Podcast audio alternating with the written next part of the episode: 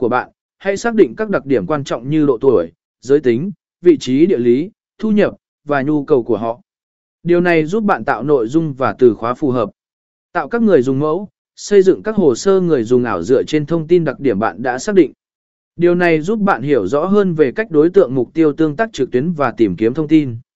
Phân tích sở thích và thói quen trực tuyến, sử dụng các công cụ và dữ liệu để phân tích sở thích và thói quen trực tuyến của đối tượng mục tiêu. Điều này bao gồm việc xác định